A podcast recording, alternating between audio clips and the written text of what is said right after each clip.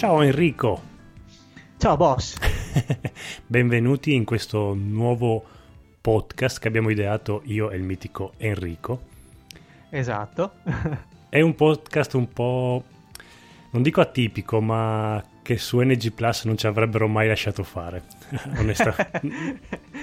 diciamo che lo facevamo un paio d'anni fa, tipo come un piccolo angolo all'interno della puntata, della puntata ufficiale, però poi abbiamo deciso di, farli, di dedicargli un podcast a parte. Sì, diciamo che non durevamo più di 5 minuti, poi ci stroncavano perché la gente iniziava a schiumare dalla bocca e quindi noi c'era rimasta questa voglia.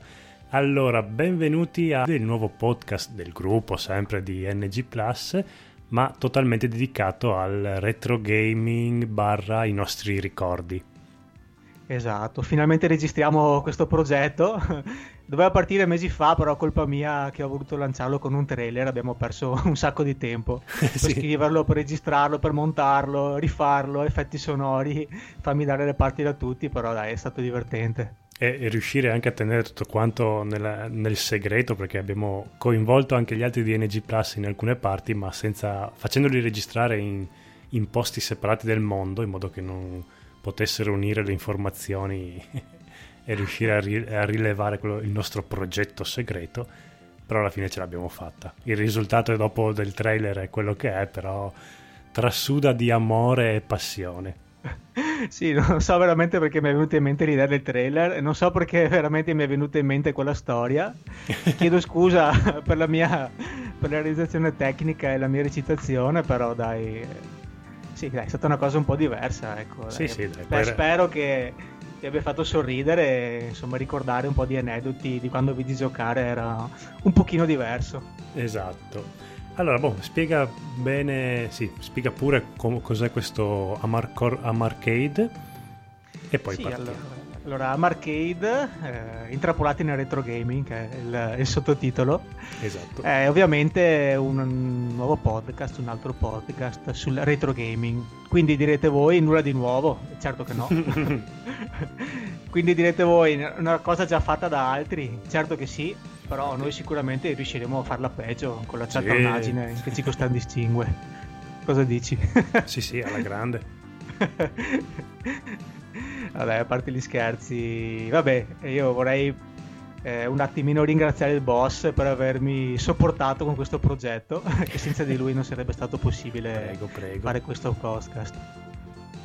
E per avermi aiutato con la storia, che mi ha suggerito delle idee geniali con il montaggio. E ovviamente anche per la parte grafica. Sì, vabbè, ok, lì prego, Poi, prego.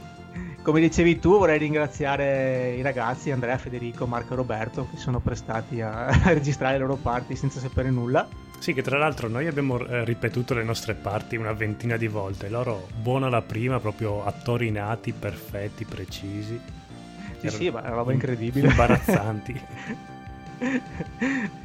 E poi vorrei ringraziare la mia ragazza per l'effetto specia- sonoro speciale che, che, mi ha, che, mi ha, aiutato a ricreare alla fine del trailer. C'è un piccolo after credits che non so se l'avete sentito, ma si è prestata anche lei a questa cosa e anche per aver trovato diciamo che intrappolati nel retro gaming che era il primo, era il primo titolo provvisorio che abbiamo tenuto perché insomma dava un'idea di cos'era questo podcast. Però... Sì, sì, era fighissimo come titolo e spiegava benissimo esatto. il, conce- lo spirito di, di, questo podcast. Poi sono arrivato io con un titolo del cazzo, ho detto no, io no. sono il capo, voglio, voglio questo titolo e via.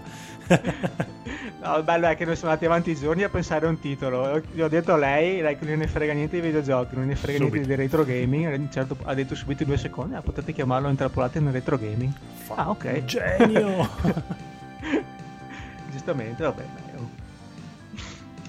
Va bene, ora che dire, va, ehm, lo spirito o quello che mi piacerebbe tra- trasferire nel podcast è che eh, i vecchi videogiochi per me eh, sono come le canzoni, no? Sono spesso legati a dei ricordi, a una vacanza, a un determinato evento, a un momento della nostra vita, no? Una persona. E mm, nel podcast, oltre vabbè, la parte principale, parlare di videogiochi e poi mi piacerebbe anche parlare insomma, di vecchi studi di sviluppo, vecchi sistemi, vecchi game designer, un po' tutto il retro gaming a 360 gradi. Però quando possibile e riuscire anche a legarli un po' ai nostri ricordi personali, ai nostri aneddoti, alle nostre storie.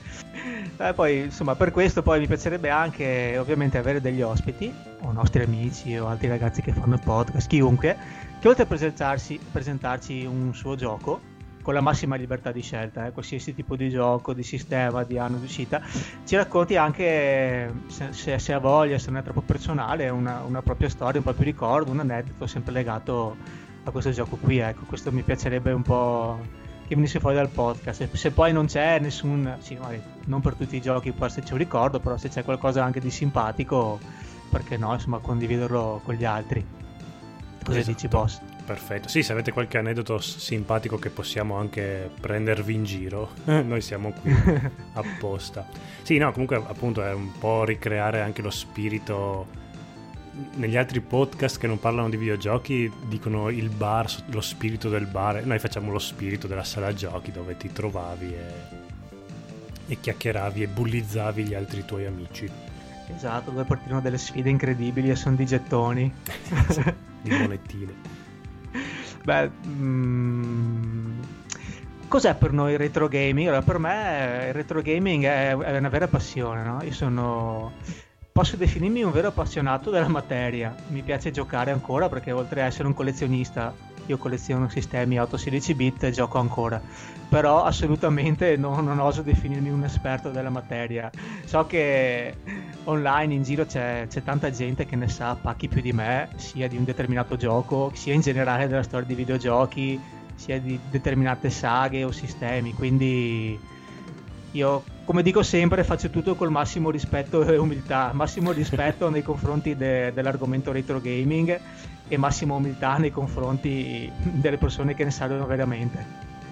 E per me retro gaming è un rivivere un, un ricordo, un rivivere un, come ho detto prima, una canzone secondo a me ricorda veramente quei tempi spensierati. È tutto un mondo che adesso non c'è più. Come avete sentito nel trailer, ho cercato di mettere un po' botta e risposta tra me e Francesco delle cose che erano una volta, non so che c'erano i giornali, eh, bisognava aspettare il giornale per le recensioni per le, sì. o per le soluzioni con contrapposto quello che c'è adesso che è tutto online, tutto, tutto pronto, tutto già confezionato. A me è una cosa che, che, veramente manca tantissimo, anche perché io sono degli anni 70, quindi ho cominciato a videogiocare subito e diciamo sono, appartengo a quella generazione che è un po' la pio- pioniera de- del videogioco e che ha visto eh, espandersi il videogioco come, eh sì, come media. Come tu, sì, tu li hai visti nascere proprio.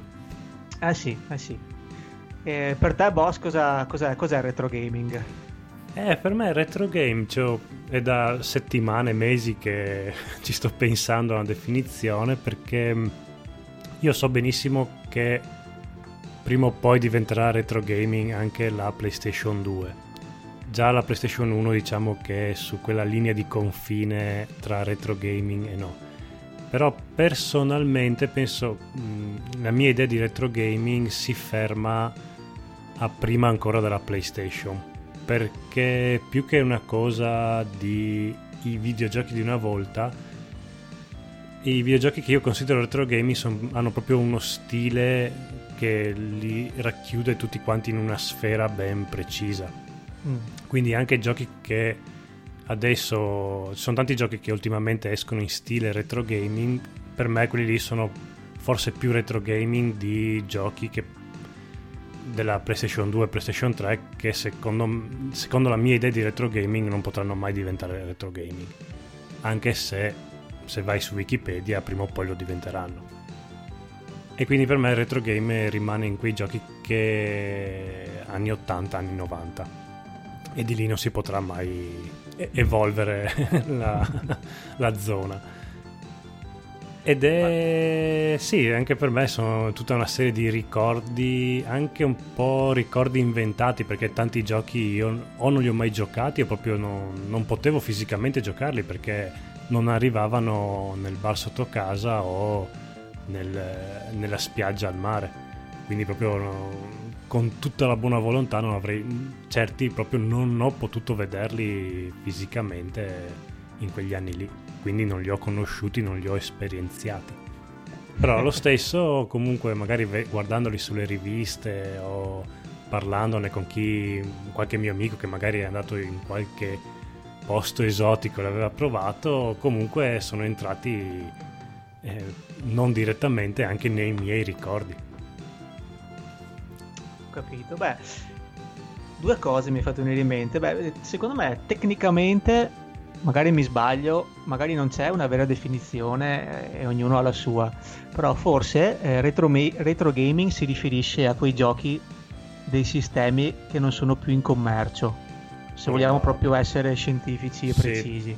Può essere, sì. Può essere, però per me personalmente retro gaming è tutto quello che è uscito prima della PlayStation, perché secondo me la PlayStation, che è uscita a metà degli anni 90, ha creato proprio eh, un punto di svolta. Cioè, prima videogiocare avevamo i sistemi 8-16 bit di un certo tipo e una certa cultura e noi magari avevamo dei sfigati che giocavano, andavamo al bar, eccetera. sì. Mentre dopo la PlayStation, anche forse con una, una potenza di campagna di marketing, ha creato il videogioco figo. Il videogioco è, è veramente esploso nelle case di tutti. Era semplice da usare perché magari prima avevi il computer, però dovevi un attimo sapere smanettare sì, esatto. col DOS col gio- Windows. Sì, forse più che gioco figo, gioco che può piacere anche a chi prima non aveva mai videogiocato perché bene o male il videogioco era racchiuso in certi generi. Ce, ce n'erano tantissimi, forse era forse come ventaglio di generi era già completo il panorama, però quelli più esponenti, quelli, mh, i titoli maggiori erano 4, 5, 6 generi e quindi magari non, tu, non, a tutti piacevano. Invece la PlayStation ha proprio aperto anche a chi magari non era appunto, come hai detto tu, non pratico di videogiochi, riusciva a giocarci.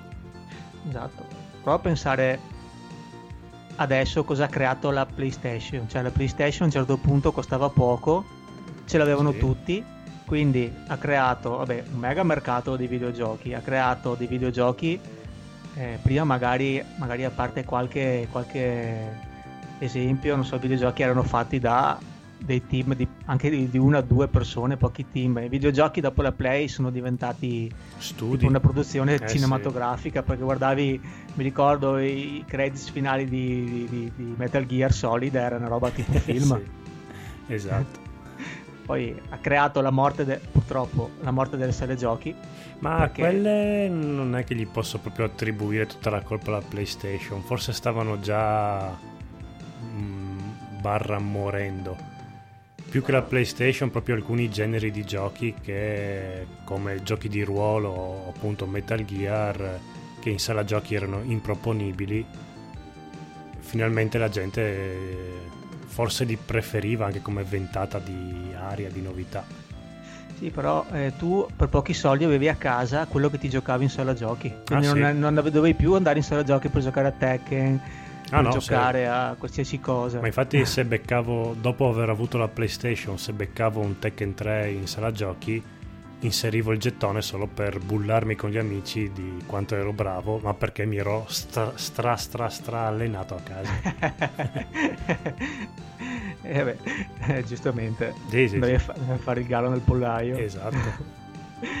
Poi, non so, anche un'altra cosa, eh, ad esempio, vabbè, la, la PlayStation ha portato la grafica vettoriale, eccetera. Secondo me la Play ha portato anche un livellamento verso il basso del livello di difficoltà, perché poi secondo me, dopo magari mi sbaglio. Prima noi che eravamo giocatori duri e puri, avevamo dei giochi mega difficili, cazzo ci mettevamo là a testa bassa a farli, mi penso a finire un Mega Man, secondo me, cioè, una cosa assurda.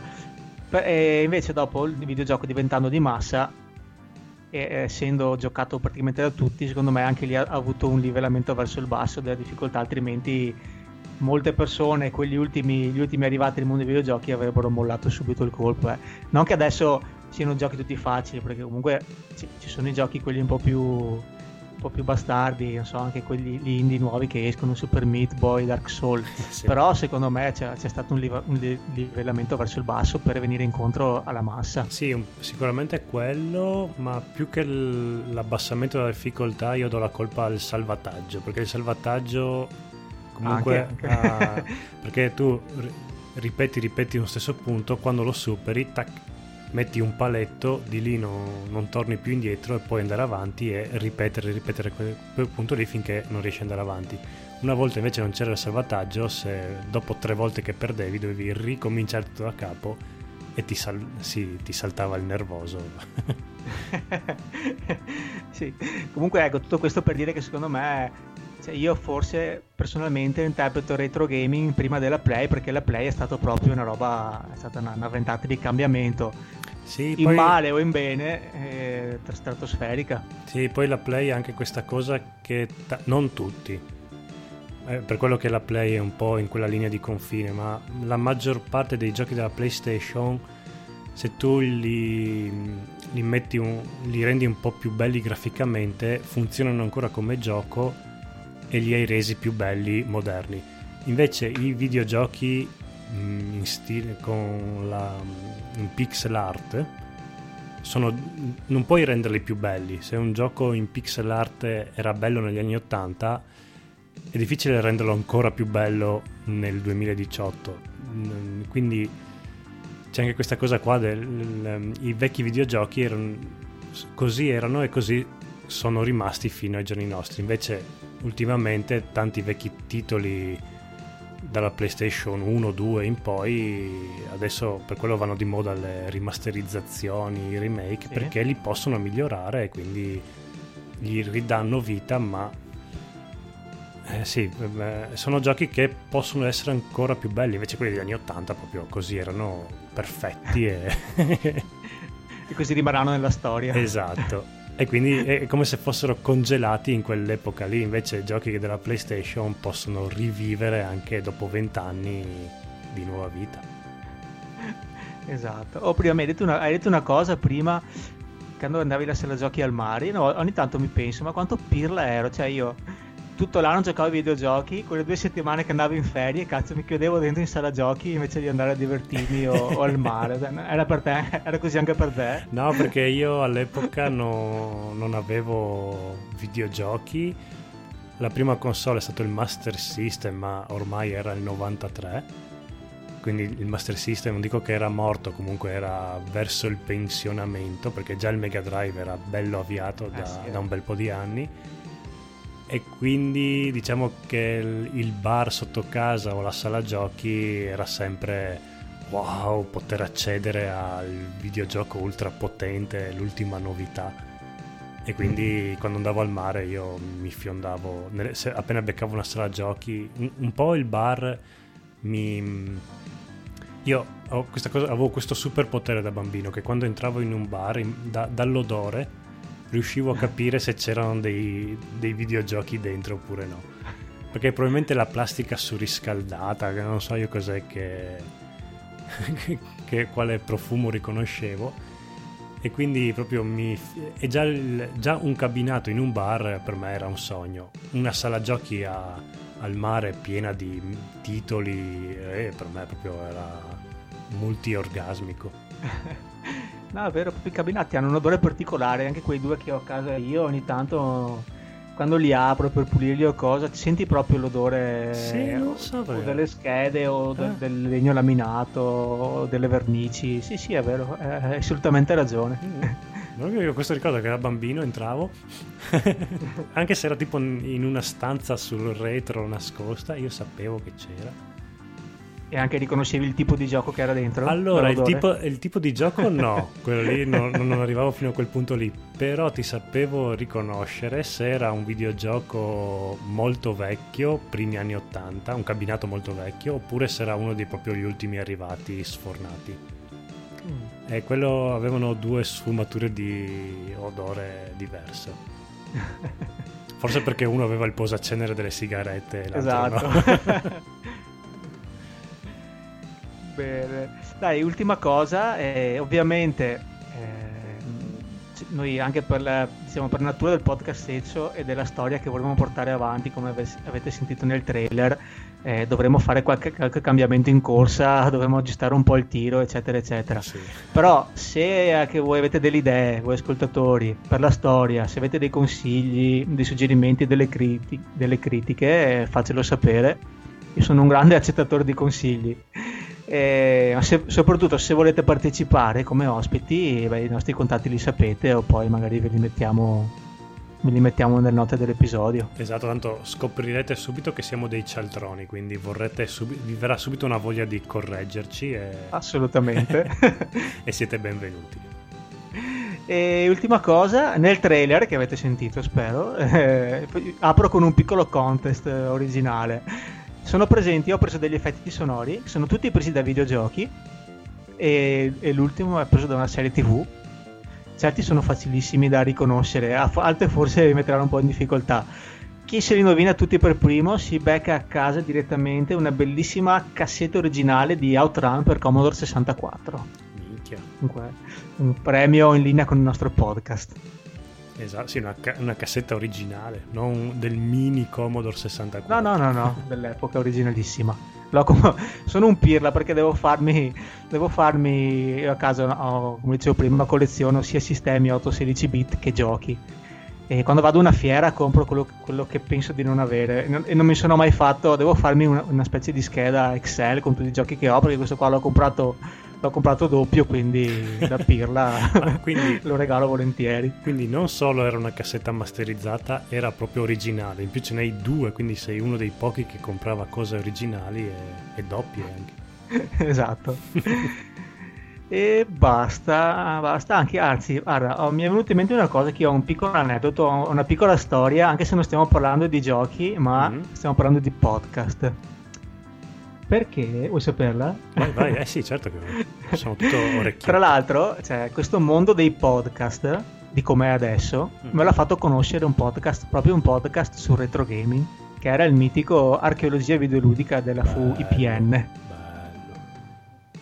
Eh sì, perché io avevo ascoltato dei podcast, ma solo per prova, non mi ricordo se era fine anni 90 o primi anni 2000, non mi ricordo, era di qualche radio nazionale Cavoli. e si potevano ascoltare in Windows, sotto Windows, un programma si chiamava Lemon o qualcosa, tu l'avevi mai usato? Non sapevo neanche che esistessero i podcast nel fine anni 90-2000.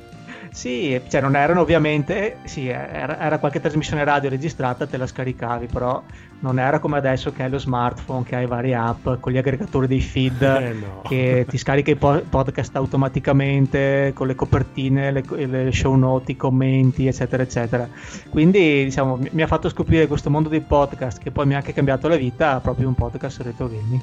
Pensa come, come si chiude il cerchio. Esatto. E arche- archeologia videoludica era proprio figo.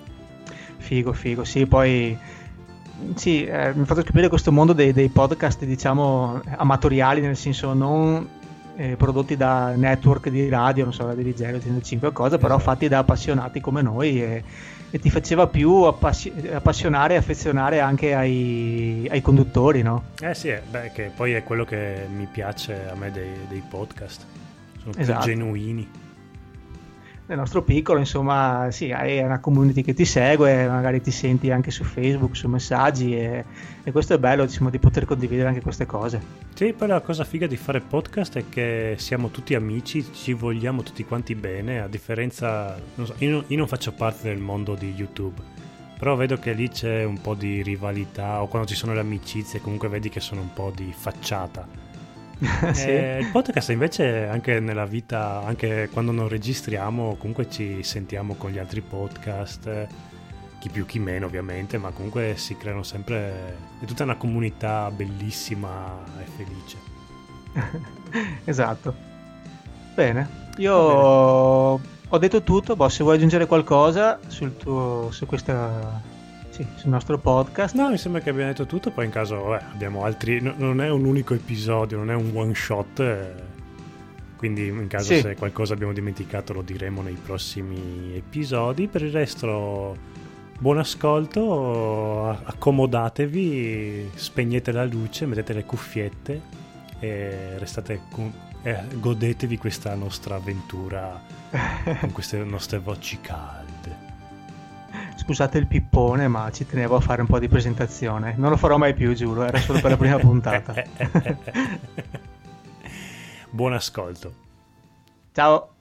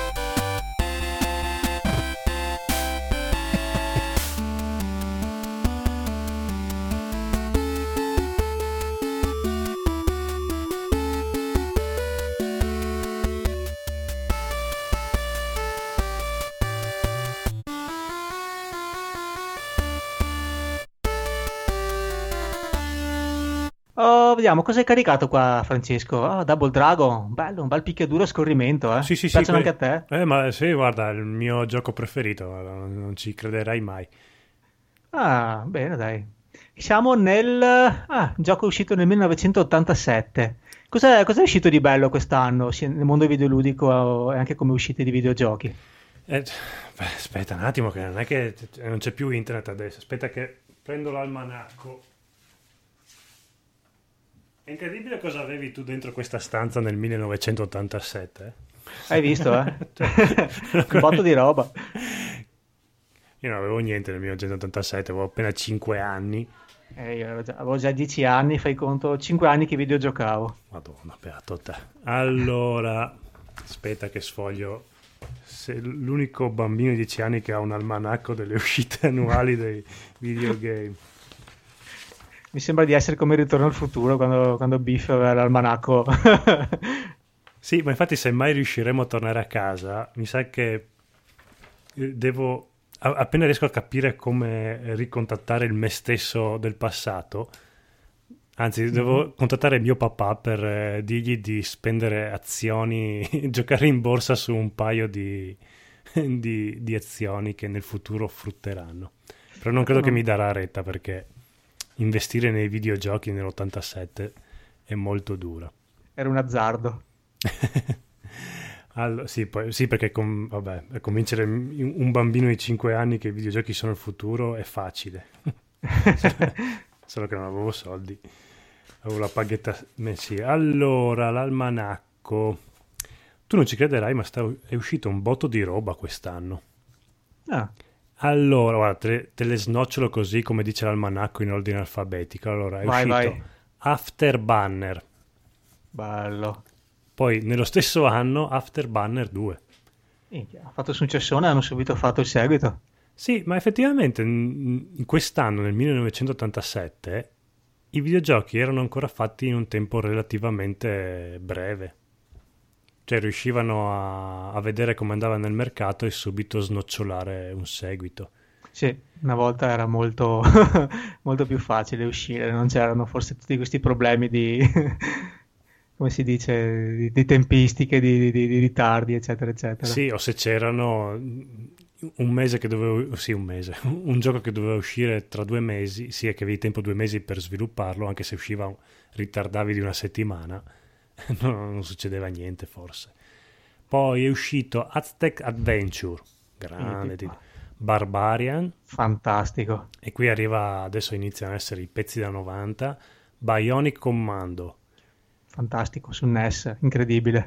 California Games che io l'ho sempre odiato. No, perché? Perché era un, un gioco, io come, come lo eri tu, ero stra-appassionato di skate.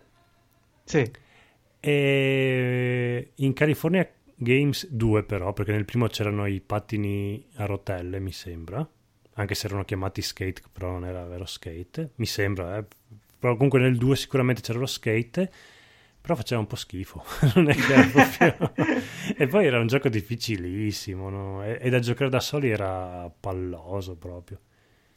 Non, non mi piaceva. non Comunque, preso. No, però l'ho tanto, l'ho tanto desi- desiderato quel gioco lì, poi quando l'ho giocato, delusione a manetta.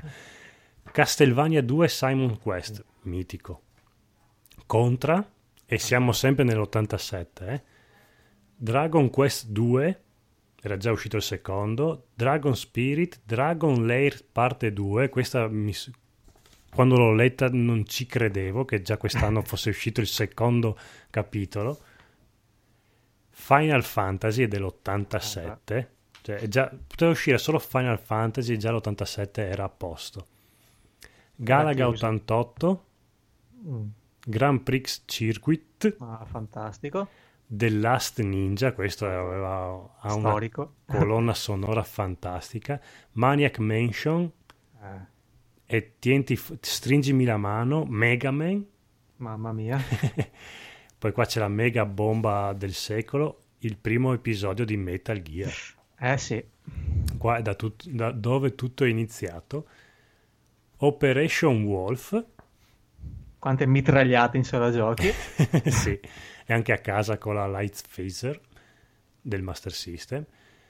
Punch Out, scusa per la... Dico. ti ho sputato in un occhio. Vai tranquillo. R-Type, bellissimo. Rainbow Island, Seguito di Bubble Bubble.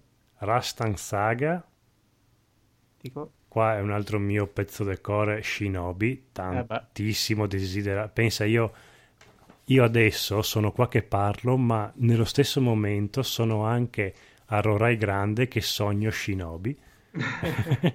Pensa che bello, mi viene, mi viene da piangere solo a pensarci.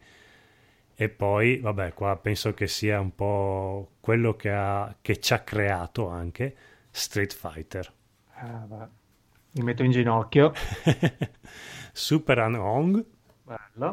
Test Drive, Tiger Road Mm. e chicche finali Wonder Boy Monster Land e Zelda 2, anche se sono capitoli che forse non sono i più leggendari delle rispettive saghe, però Eh, però tanta roba, questo, come uscite videoludiche, questo 87, ragazzi.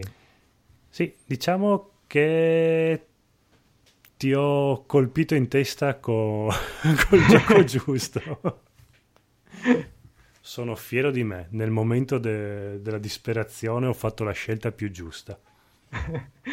La terapia d'urto. Sì, sì, sì, sì, sì. Bene, c'è questo, una scritta Press Star Players che sta lampeggiando. Sì, ma tu prima di buttarsi in questo Double Dragon, tu conosci un po' la storia del gioco, che è importante saperla. Allora, io la conosco anche perché in soldoni non è che ci sia questa gran tramona dietro questo videogioco. Ah, beh, sì, parliamo sempre di un arcade. Ci serviva Esatto. solo la scusa, però dai, c'è qualcosina. Sì, molto più interessante è tutte le storie e retroscena che ci sono dietro questo gioco. Comunque la storia di questo gioco parte tutto con una mutandina ed è quello Mm. che io bambino di 5 anni ricordo meglio di tutto il gioco. Sei come Gigi la trottola, quando Sì, vedi le mutandine. eh, sì, anche a 5 anni ero già che "Eh, mutandina. Si, vede un pun- si vedono 4 pixel, però eh, faceva sognare. Sì, Al- come Diciamo di chi, di chi era questa mutandina? Allora, la mutandina era di... come si chiamava? Marion? Marian. Marga- Marian, ecco, sì. Pensa, tu, tu- pensa alla memoria, che cavolo di... Tu eri solo mutandina, non ti Mutandina. interessava mutandina. null'altro del Sì, gioco. sì, perché era proprio gratuita. A parte che partiva con una violenza incredibile questo videogioco. Già metteva in chiaro subito le carte e le buttava sul tavolo. Sì, beh, già l'ambientazione comunque era super violenta. Ti ricordo che, eh, per farvi capire, siamo eh, a New York, Sì, cinque anni dopo una guerra nucleare. Immaginatevi o tipo Kenshiro o Mad Max come, come struttura di... sì, un po' meno catastrofico forse. Sì, però comunque gente che mena mani a manetta, gente deforme, super grossa, Ah, sì, sì. violenza, di tutto e di più. Era anche un po' guerrieri della strada come, Esatto, esatto, come bravo. ambientazione. È un misto tra Mad Max e Guerrieri della strada Sì. e Kenshiro. E che dire, sì, la città, diciamo, ovviamente era avvolta nel caos e nell'anarchia più totale ed era controllata dalle bande criminali, no? Prima su tutte la banda dei Black Shadow Gang, che in giapponese erano chiamati Black Warrior.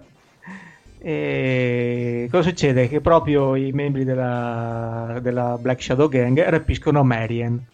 Uh, All'inizio del gioco li tirano questo montante in panza, la tramortiscono e se la caricano in spalla. sì, che fa qui- malissimo. Poi uno picchiare una donna fa già male, ma poi gli danno sto cazzottone in pancia che mi ha sempre fatto provocato dolore quella, quella scena iniziale. Sentivi male per lei? Sì, sì, ma decisamente. Beh, perché i, i Black Warrior rapiscono Marian? Perché lei è amica, ci sono, ci sono due, sto- due- due scuole di pensiero. Sì, infatti. Perché è amica dei fratelli Billy e Jimmy Lee, Sì, e invece altre fonti dicono che invece lei è proprio la ragazza di Billy. esatto. che sono i protagonisti del gioco, i personaggi che noi andremo, andremo a comandare. E la rapiscono, la tengono in ostaggio perché per convincere i due fratelli ad insegnare loro l'arte marziale dello Shou Setsu Ryu, che è una roba puramente inventata. Sì, ma di cui loro erano maestri e fondatori. Esatto, loro erano maestri, quindi rapiscono, rapiscono Mary e li, e li minacciano. Ho, una, ho visto che una piccola ricerca, Billy che è il personaggio quello biondo con la tutina blu, se ti ricordi. Sì. Lui ha studiato arti marziali fino all'età di 20 anni e poi col fratello ha aperto il dojo del Shousetsuke jo, Dojo, scusate, sto giapponesata, non mi viene. E sì, insomma, per, per insegnare la gente a difendersi. Si è unito lui il fratello Jimmy, appunto, e con loro c'era anche Marian, questa ragazza, questa bionda, era un'istruttrice, eh, anche lei un'istruttrice al, al, dojo, quindi erano diciamo tre espertoni di arte marziale. Esatto. E che succede? Ovviamente i due fratelli col cacchio che si fanno ricattare dalla band, dalla band sì, scusatemi, dalla banda, dalla, dalla gang, gang. e eh, si mettono subito in strada sulle tracce di Marian, sono di calci e pugni, comincia la nostra avventura per eh, diciamo, sgominare tutta la banda dei Black Warrior, arrivare al loro nascondiglio segreto, sconfiggere il loro capo che si chiama Willy Makey e ovviamente liberare Marian, che poi qui alla fine se si finisce in due ci sarà un super colpo di scena, esatto. e magari ve lo diciamo Ma, dopo. Aspetta un attimo, quindi c'è Billy, Jimmy e Willy No, Willy Makey è il capo dei de Sì, no, ma dico che come, come nomi c'è Billy, Jimmy, poi il cattivo è Willy, quindi tutti quanti i illiminini. Esatto. E niente, così comincia la nostra avventura. E, beh, come ho detto, il gioco è un picchiaduro a scorrimento, class- classicissimo. Sì, già e... all'epoca, diciamo, Double Dragon viene considerato nella memoria di tutti quanti romanzata come il primo picchiaduro a scorrimento. In realtà non è proprio così. Assolutamente no. Perché già anni anni prima, sì, già nell'87 c'erano stati già storici esponenti del genere e lo stesso Double Dragon è spiritualmente un seguito di un altro picchiaduro a scorrimento molto simile anche. Sì. Degli stessi creatori poi tra l'altro. Esatto, stai, stai parlando di Renegade, giusto? Esatto. Infatti, sempre il gioco della Tecnos. Infatti, Double Dragon non è tanto passato alla storia per essere il primo picchiaduro a scorrimento, ma è passato alla storia per essere il primo picchiaduro a scorrimento orizzontale cooperativo. Esatto, e forse diciamo, a parte questo, è stato forse il primo picchiaduro a scorrimento, primo nel senso che è diventato più di massa, più conosciuto, più famoso, è stato veramente portato in tutti i sistemi dell'epoca, una roba, una roba spaventosa e poi anche, è stato anche un successo trasmediale perché vedremo, alla, vedremo dopo magari ti dico, eh, cioè, eh, ci hanno fatto di tutto con questo gioco. Forse eh, non sì. è il primo in, te, in, nel, in, termini temporali, ma è il primo a aver sdoganato questo tipo di, di giochi. Esatto. Però sì. diciamo che la vera rivoluzione appunto è questo combattimento cooperativo perché era molto più figo picchiare insieme con un amico i cattivi invece che stare da solo. Esatto, Infatti... e altra roba stra- strana per l'epoca, che credo che dopo non sia più stata ripresa, è che c'era il fuoco amico, ti potevi, cioè eh, non potevi buttarti nella, della mischia a tirare calci eh e pugni no. ammazzate perché se beccavi il tuo compagno gli facevi male anche a lui. Che faceva parte del divertimento giocarlo fianco a fianco con un amico perché co- come lo sfioravi lui si incazzava e come giravi le spalle ti, ti ritornava il colpo pur di sprecare gettoni ma comunque te lo doveva ritornare il cazzottone esatto eh, sì, forse mi sono dimenticato di dirlo prima che anche mm, come Renegade, anche Double Dragon è stato sviluppato dalla Technos Japan Corporation. Esatto. Ed è stato distribuito dalla mitica Taito. Beh, diciamo che il cabinato, perché io l'ho giocato più che altro, me lo gioco ancora sul cabinato, non so se te avevi preferito la versione casalinga. No, più che altro il cabinato l'ho visto, è passato una volta nel bar davanti alle scuole e mm. quindi ho potuto giocare. Di solito i giochi stavano una settimana e se facevano proprio tanto successo il barista chiedeva di lasciarlo lì ancora un po' di più. Mi ricordo che Mortal Kombat rimase quasi un mese per dire. sì. E Double Dragon rimase pochissimo e quindi lo, lo giocai veramente poco. Non, non, lo giocai nell'87 perché non, non lo vidi proprio quel, quest'anno qua, ma lo giocai mm. dopo un pochino e giocai molto di più la versione da casa, prestata. Oh. Quindi anche lì comunque era un mordi e fuggi, dovevo giocarlo di velocità, però è dove, diciamo, dove l'ho conosciuto meglio. Ok. Bene, sì, perché mm, come dire, era molto per l'epoca era un gioco abbastanza, abbastanza complesso perché comunque eh, cabinato presentava oltre alla classica leva autodirezioni ben tre tasti sì. che erano il calcio, il pugno e il salto con i quali era possibile ovviamente effettuare varie combo, combinazioni e, e mosse più disparate. Sì, che già all'epoca e... tre tasti erano più che sufficienti, pugno e calcio era già tante mosse, ma in più potevi anche combinarli in, in mille altri modi. Esatto, perché tu avevi, non so, potevi fare combo di pugni, potevi dare tre pugni, l'ultimo del quale era un montante, avevi dei colpi di, di, di calcio, e l'ultimo dopo i due colpi andati a segno sempre, l'ultimo era un calcio rotante, circolare. Sì. Poi avevi roba figa che avevi anche le prese, potevi prendere la gente in clinch per il capello, per il collo e prendere la ginocchiata sì. sui denti. Potevi fare delle vere e proprie proiezioni, lanciarli a terra. Poi ovviamente saltando e calciando avevi i calci volanti. Avevi le testate, avevi le potentissime gomitate all'indietro e calci sì. girati all'indietro. Le gomitate pot- all'indietro era una mossa che gli sviluppatori no, non avevano calcolato, cioè si erano resi conto che era potente, ma non avevano calcolato che tutti i giocatori l'avrebbero usata per finire il gioco.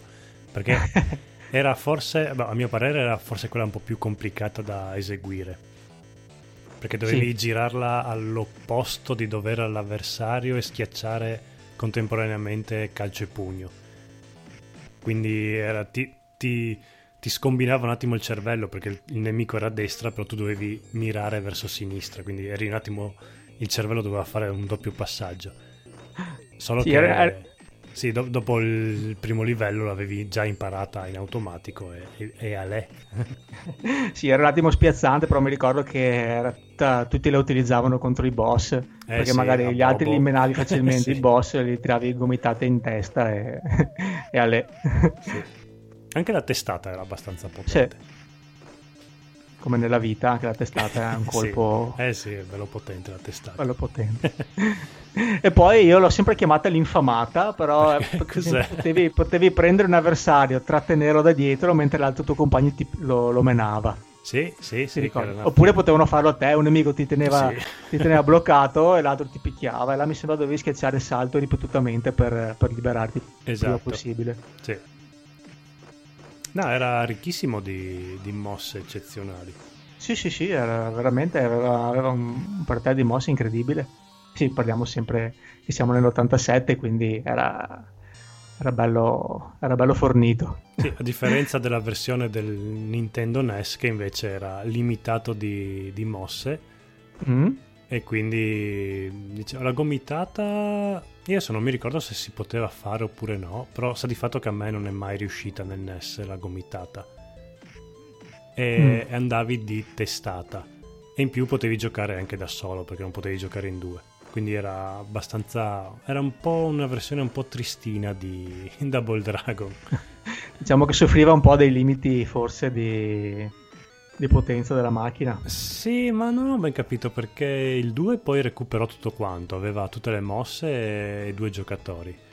Era proprio il primo, però stili- stilisticamente, nonostante fosse proprio ultra ridotta all'osso, era proprio iconica, era, era bellissima da vedere. E le musiche poi erano ah come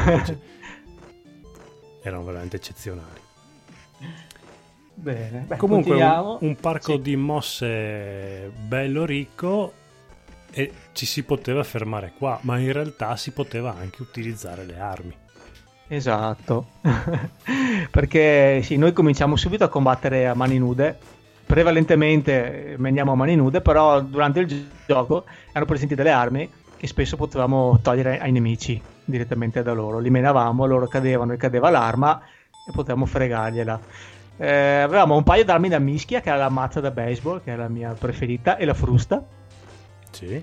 Poi avevamo le armi bianche, che era solo un pugnale, che lo lanciavi. sì. E poi avevamo le armi, non so, pesanti, se vogliamo dire. Avevamo un candelotto di dinamite, che tu lo lanciavi, appena toccava a terra cominciava, comincia a lampeggiare, poi esplode. Sì, che potevi anche riprendere in mano se facevi in tempo. Se, Esatto. se- se il nemico ti lanciava il candelotto tu subito gliela- glielo rilanciavi. Sì, dovevi fare veloce, però Eh sì, scoppiava in mano. e poi c'erano i classici massi, bidoni e scatoloni che si potevano prendere a due mani sopra la testa e lanciare addosso al nemico. Esatto, ma tra l'altro questa cosa delle armi era già presente in Renegade, Mm. solo che potevano usarle solo i nemici.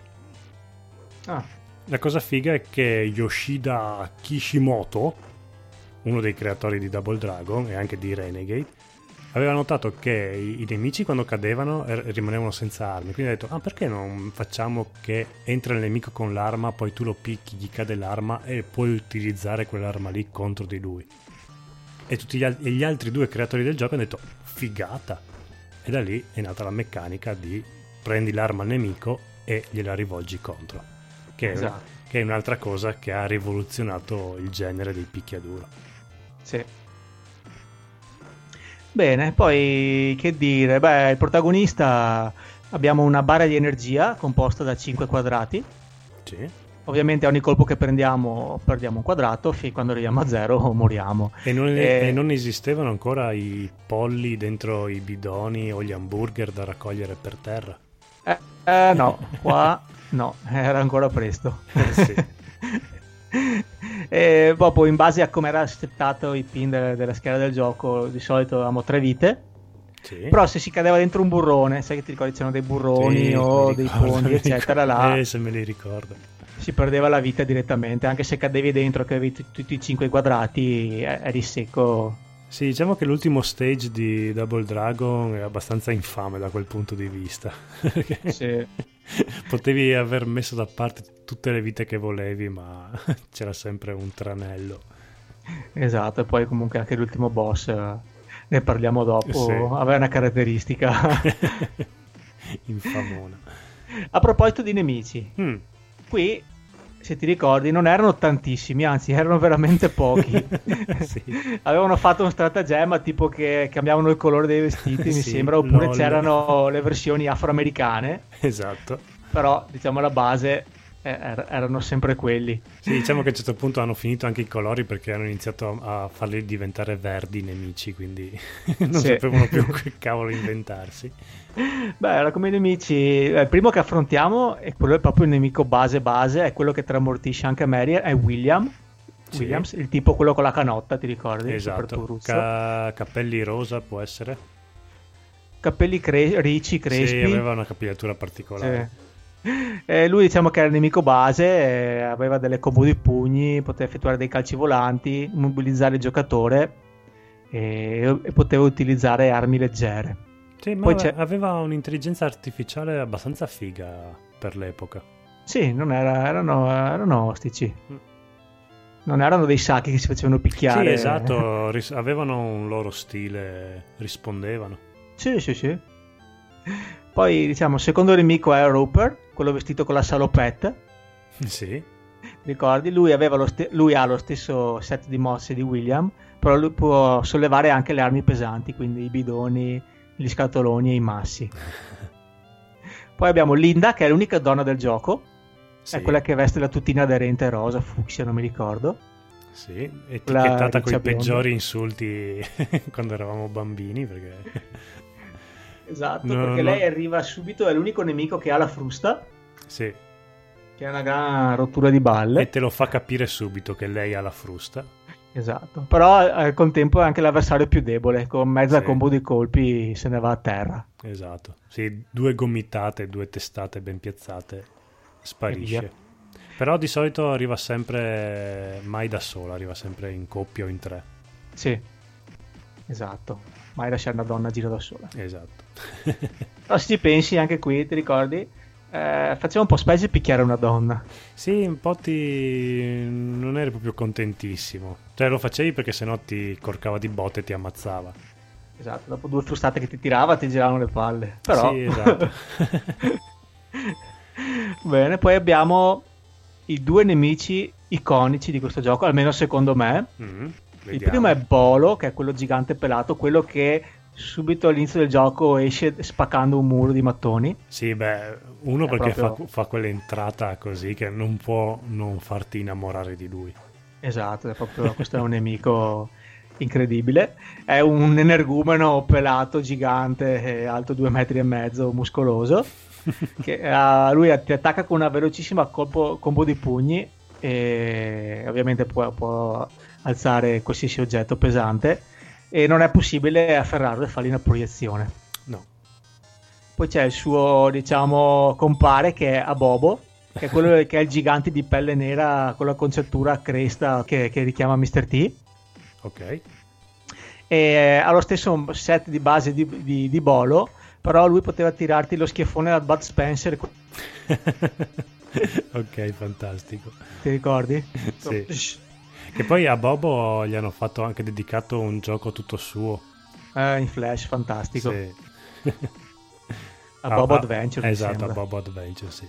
Cercatevelo perché è gratis, è veramente fatto si bene. può ancora giocare? Ma guarda, secondo me sì, pochi mesi fa avevo fatto una partitina, però adesso, qua nel 1987 non abbiamo internet, quindi non so, non posso Ok, vedere. eh, Già mi manca un po' internet, ma non così tanto. Per, per a Bobo Adventure posso stare anche senza internet. Sì, abbiamo l'ira di Dio di giochi, qua possiamo giocare finché, finché vogliamo. Mm, sì. Però a proposito di Bolo, il primo Bolo si chiamava il primo. Sì. adesso, adesso ho fatto un mente locale che Bolo è quando ti mangi qualcosa e lo ingoi. Ehm, dove lui entra, se tu eh, vedi, c'è, hai due scalette laterali sopra la sua testa dove Sì. lui spacca il muro. E lì sopra c'è un poster che Mhm. in realtà è una sorpresina che i programmatori hanno messo, è un poster che raffigura il gioco precedente che loro hanno fatto che è sempre Renegade. Ah, una citazione, diciamo, Sì, nascosta. eh, oh, d'altra parte erano in tre che facevano sto gioco qua, ne facevano uno al mese e si autocitavano di continuo. Giustamente. Sì, sì, sì. Bene, poi continuiamo con la carrata dei nemici, perché qua ce n'è uno molto particolare, Mm. che è Jeff. Jeff è quello? È il boss del secondo livello, è quello tutto vestito di verde. Sì, ok, ho capito. Però qui diciamo che mm, qua c'è una, una piccola buco narrativo, non so come definirlo, perché anche lui è un abile combattente di So- di- del South S to Ryu. Ok. E quindi c'è diciamo una piccola incongruenza perché i Black Warrior. No, com'è che si chiama? I... Vabbè, la gang cattiva. Sì, esatto. Eh, sì, Black Warrior, scusate. Allora, faccio co- confusione tra il nome giapponese e il nome, il nome americano. Praticamente eh, loro rapiscono Marian per, far, per ricattare i due fratelli per farsi insegnare quest'arte marziale, quando tra le loro file appunto hanno Jeff che è, che è un abilissimo combattente, anche molto più veloce dei due fratelli. Sì, non si E- capisce. Quindi vabbè, chiudiamo un occhio, ma... Sì, perché il fatto della doppia trama che dicevi prima che Marion doveva essere l'amorosa di uno oppure l'amica di entrambi sì? è in parte giustificato dal fatto che alcune versioni, appunto quella, tra cui quella del Nintendo NES, potevi giocare solo in uno, quindi lì la trama diceva che era la ragazza di Billy Ah, o. Jimmy. Billy era il per- è quello un po' più importante dei due, no? Sì, quello blu. Ok. Però questa qua che lui invece padroneggiava benissimo la- l'arte marziale che vuole rubare cozza un po' tanto. Sì, vabbè, dai, un piccolo scivolone della sceneggiatura, però ok, dai, ci sta. E lo perdoniamo. Sì. E poi infine abbiamo Willy, che è il capo dei Black Warrior, che è l'unico, l'unico mh, personaggio, l'unico nemico che è munito di un'arma da fuoco, perché lui ha una mitragliatrice. Sì. È veramente, veramente dura a combattere perché comunque se un, proiettile ci colpisce ci, ci, toglie direttamente la vita, ci toglie tutta l'energia e moriamo. Sì, che poi è un tipo di boss che è stato ripreso anche in Street of Rage perché Mr. X mi sembra che si chiamasse. Mm. Era sempre il cattivo, aveva una mitragliatrice anche, che poi era uguale a, a Willy di, di Double Dragon. La tutina gialla. No, tutina gialla no, però la faccia era proprio sto tipo qua con i capelli lunghi, neri, brutto. Ah, ok. Vabbè, lui appunto ha questa mitragliatrice che era veramente fastidiosa, poi poteva colpire a corto raggio con calci e col calcio della mitragliatrice. Scusate, scusatemi il gioco di parole. E, sì, diciamo che i nemici erano, fanno parte del classico immaginario, insomma, della gang da strada post-apocalittico, e niente di più, niente di meno. Sì, però e, erano divertenti sì. da picchiare. Sì, quello è sempre bello. e da notare poi che um, i nomi dei, dei, dei, due fratelli, che sono Billy e Jimmy Lee, sì. Roper, William e Bolo, è una citazione, sono tutti personaggi tratti dal film di arti marziali I tre dell'Operazione Drago del 1973 ah, con Bruce Lee. È vero. Beh, che in quegli anni lì... Vabbè, era um, 13 anni prima, mi sembra, i tre dell'Operazione Drago. È del 73. Ecco, quindi... Sì, un po' di anni fa, però, insomma, un po' di anni prima, però insomma, hanno, preso, hanno preso l'ispirazione. Sì, che tra l'altro nel fumetto che poi fecero in America, mm? loro si chiamano sempre Billy e Jimmy Lee. Sì. E, il pa- e il padre si- di loro si chiama Stan che se ah. uno dopo vuole andare a vedere il nome completo sarebbe Stan Lee e in questo fumetto il, nel primo numero il padre gli muore e da lì tutta quanta la sceneggiatura hai capito no? Io quello, il fumetto me lo sono perso sinceramente sì no per fortuna qua in Italia non è mai arrivato però sono quelle cose che se uno ci vuole guardare o una chiave ironica o una cosa tetra lo può fare. Beh, guarda, tipo un annetto fa hanno fatto su Sky il film di Double Dragon e giuro che volevo morire piuttosto di guardarlo. Questa roba veramente, veramente. veramente ignobile. Va bene. Eh, poi finisco con, la, con l'analisi del gioco eh, citando i livelli, mm. che erano quattro, ma erano molti. Sì, non durava tantissimo, anche perché diventava sempre più infame andando verso la fine. Mamma mia. allora abbiamo il primo livello che è ambientato nel, a New York, è un livello urbano, dove c'è all'inizio proprio la storica uscita dal garage, appena dopo che, che William rapisce Marion con Willy presente. Esatto. Come abbiamo detto prima, stordendola con un montante eh, sì, è il classico appunto scenario urbano, ecco, un po' distrutto e decadente. Sì, che però e... si apre la saracinesca del garage e c'è questa super macchina di lusso sì. di Billy e Jimmy, di cui anche la macchina è una citazione di, una loro, di un loro gioco precedente. Mm. Road Blaster, mi sembra che si chiama. Ah. Comunque della Data East. Ah, ok. Quindi eh, super, cioè, nel, nel, primo livello ci sono tipo um, autocitazioni a profusione. È bello, eh, a me piacciono, dai, scoprirle anche anni dopo. Sì, sì, no, ma infatti per quello che dicevo che la trama del gioco di per sé non è questa cosa eccezionale, ma t- tutte i retroscena invece sono una figata. Sì. E vabbè, il boss finale, perché ovviamente qua stiamo parlando di arcade, ogni, ogni livello su bel boss, uh, boss finale qui è a Bobo sì. Poi il secondo livello è la zona industriale, specie sì. di zona industriale abbandonata, eh, dove sono presenti un sacco di, sca- di, piattaforme, nastri trasportatori, scale. E qui il boss era Jeff, abbiamo parlato prima, anche lui conoscitore dell'arte marziale, quello tutto vestito di verde, che lui è veramente, veramente dura da affrontare. Sì, diciamo che se lo giochi in due è un po' più semplice perché i nemici di Double Dragon tendono a seguire uno, quindi l'altro giocatore da dietro può andare a, a menarlo. A, menarlo. Da solo sì, poi, sì, è duretta. Poi diciamo quando si affrontava il boss, praticamente ovviamente non si affrontava solo il boss, ma si affrontava anche i vari scagnozzi. Mm. Se si riusciva a ammazzare il boss e a, e a video c'erano ancora i suoi scagnozzi, loro scappavano. Era finita lì. Come è giusto che sia. Esatto, abbandonano il capo e Eh, fine. Vedono la malparata e se ne vanno. Poi abbiamo il terzo, terzo stage, il terzo schema che è il bosco, che è in assoluto il livello più lungo, Mhm. e tanto che presenta a metà una, se- una specie di boss di metà livello, che in questo caso era una copia di Bolo.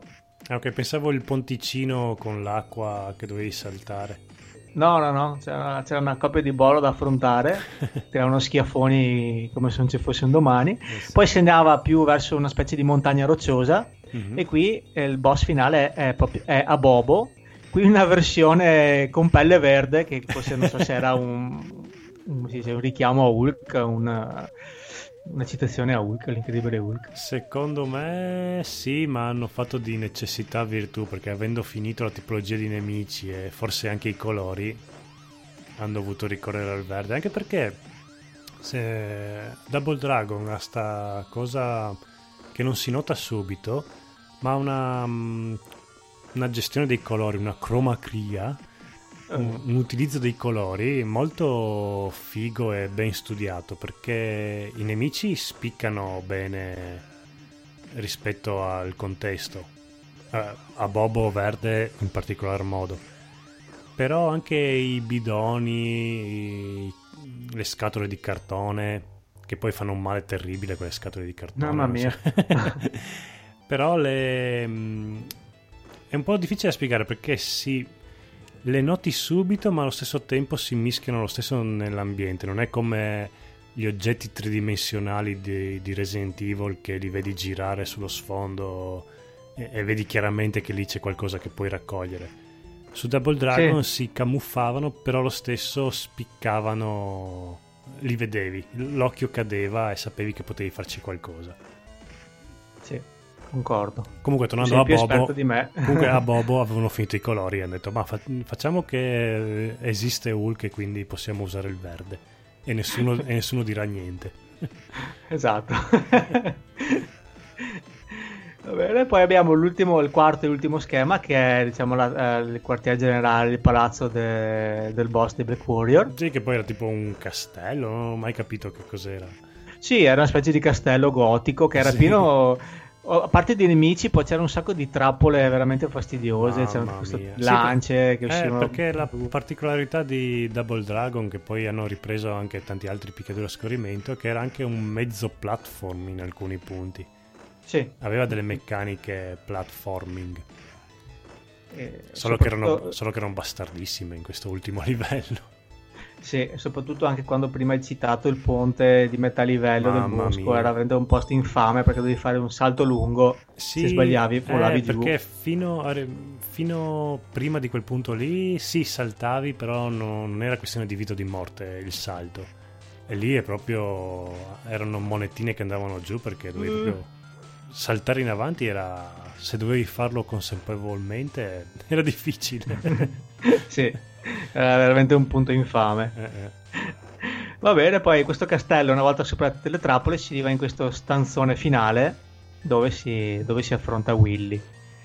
E la particolarità del gioco, la cosa che mi ha spiazzato, poi vi racconto, vi racconto il, mio, il mio aneddoto, il mio ricordo personale.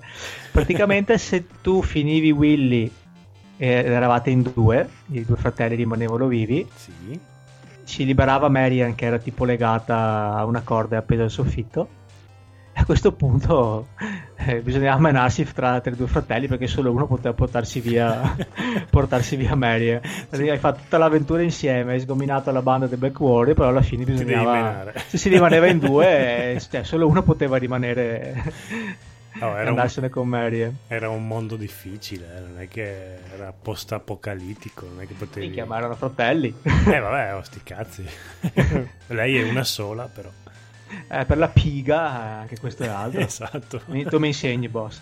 sì, sì, no, te lo insegno. Anche perché dopo quello che vinceva, Marion andava giù, l'abbracciava e lì tornava la mutandina. Eh, eh, eh, eh, Attenzione. E quindi... E quindi cosa ti, cos'è che ti ha tra- traumatizzato in questo avvincente combattimento? No, si ricollega al mio ricordo personale legato a Double Dragon. praticamente io eh, mi ricordo quando ero bambino, la domenica pomeriggio i miei mi portavano dai nonni barra parenti. Era una mm. cosa che io odiavo a morte perché proprio mi rompevo i coglioni in una maniera fotonica perché uno non avevo i miei amici e due non potevo portarmi dietro le console per giocare. Cioè, veramente per me era una tortura. Anche perché poi i miei nonni abitavano in campagna, quindi...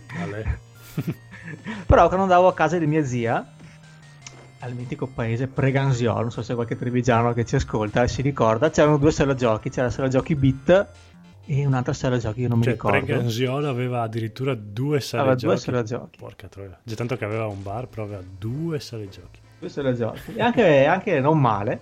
Eh? E la povera anima di mia cugina, per farmi star buono, mi portava a un certo punto dopo pranzo, che io mi stavo proprio sclerando, mi portava in sala giochi e io, io ero il bambino più felice del mondo. E mi ricordo che a un certo punto mi sono messo a giocare a Double Dragon. Ah. Ingresso di sala giochi cabinato sulla sinistra, questo me, me lo ricordo. Odore, odore, odore. Chiudi gli odore, occhi. odore da, da cabinato. All'epoca da sigarette maledette perché potevi fuma, fumare dentro e... Vabbè. Che bello. Era la morte. E mi sono messo a giocare. A un certo punto è arrivato un ragazzino del posto e ha voluto giocare con me. Io ero contentissimo. Ma non c'è un po' di gente, giocare in due, sai che giochi in cop guadagni sempre qualcosina. Vabbè, giochiamo, giochiamo, giochiamo. E a un certo punto lui finisce i soldi. Mia cugina, poverina, dispiaciuta, ci ha cambiato, ci cambiava i soldi a manetta anche per lui. Mi ricordo che andavano a 200 lire, che era sì. già tanto per l'epoca. Sì. e non so, ha cambiato un sacco di soldi. Giocavo io, giocavo lui, giocavo io, giocavo lui. E a un certo punto siamo arrivati alla fine e abbiamo, abbiamo ucciso, abbiamo, abbiamo, sconfitto il boss. Yeah, felicità, abbracci. Felicità, abbracci, vediamo che il gioco resta lì, viene giù Mernio e dobbiamo menarci. E ovviamente lui non mi ricordo se era, finito con la mazza da baseball e mi ha, mi ha corcato di botte. e si è portato via Mary. Ma che cazzo, scusa, abbiamo giocato assieme. Ho, mia ti cugina ho, ti ha pagato ti ho praticamente tre quarti del gioco e tu anche mi tratti così. Allora, è finita così. Va bene. Questo è il mio ricordo. Sono stato sbeffeggiato, oltre che si è preso i soldi, poi si è preso anche la mia ragazza virtuale. Pensa che se, se mai riusciremo a uscire da questa tua stanza, potremo andare a ritracciare questo bambino e fargliela un pagare. di botte. No, più che altro potremmo risfidarlo, rigiocare. Tu potrai rigiocare a Double Dragon e poi lì corcarlo di botte in Double Dragon. O anche fisicamente. E anche, e anche fuori. Soprattutto fuori. Va bene, speriamo di trovare il modo di uscire da questa tua stanza. No, ma non sta... perché dici così? Sto perché... bene qua, cosa vuoi di più? Ma ci sono le sale giochi fuori, c'è tanta più roba, è, è bello andare fuori, non ti preoccupare. Ma, ma si è detto che non esistono più. Sì, ma adesso siamo nel 1987, se riusciamo a andare nel mondo esterno, eh? vedrai che ci sarà tutto un mondo e potrai picchiare quel bambino lì. Mm, mm. Secondo me non me la racconti giusta, però va bene, dai. Fidati. Mi fido.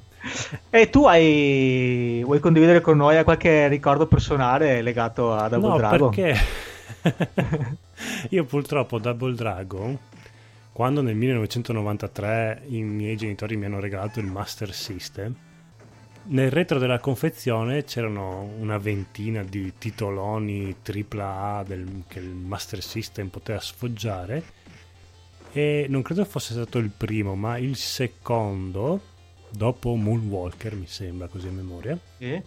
era proprio Double Dragon.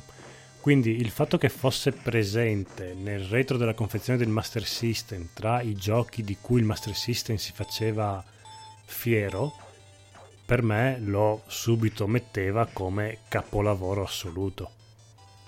E quindi ho per anni bramato eh, riuscire a toccare, avere in casa questo Double Dragon. Poi me lo prestarono e effettivamente era una figata. L'unica cosa che non molto figata del Master System è che aveva una difficoltà allucinante. Cioè, mm. era una cosa pazzesca poi, non so se te lo ricordi, ma anche l'arcade era, mm, diciamo, soffriva di forti rallentamenti durante il gioco. A voglia, sì, perché hanno dovuto buttarci dentro tutto, però sì, ogni esatto. tanto... Io mi ricordo soprattutto nel secondo stage c'era una, un, dei rallentamenti veramente pesanti.